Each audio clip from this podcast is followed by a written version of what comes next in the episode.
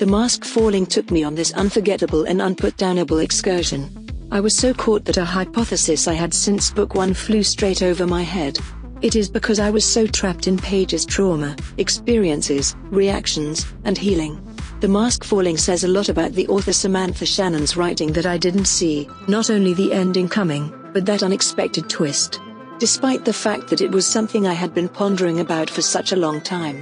I additionally experienced difficulty sorting out what characters I could trust and which I was unable to trust.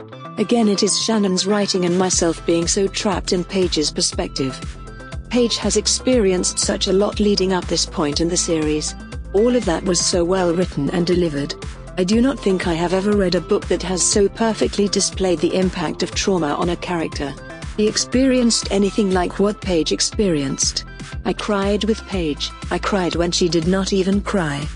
Arcturus, Warden. The romance which is building up since book 1.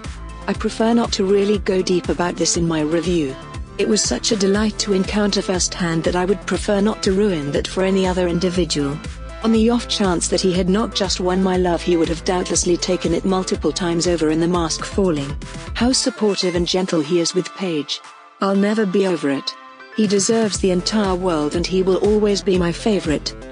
Likewise I am totally overwhelmed by the development and unpredictability of the world in these books, also how far-reaching it spreads between the various nations and diverse voyant syndicates. I can hardly wait to see where the following book will take us after the events of this one. The Mask Falling was an excursion that left me as eager and anxious as ever and left with tons of questions about what is to come. As always the Mask Falling was completely worth the wait.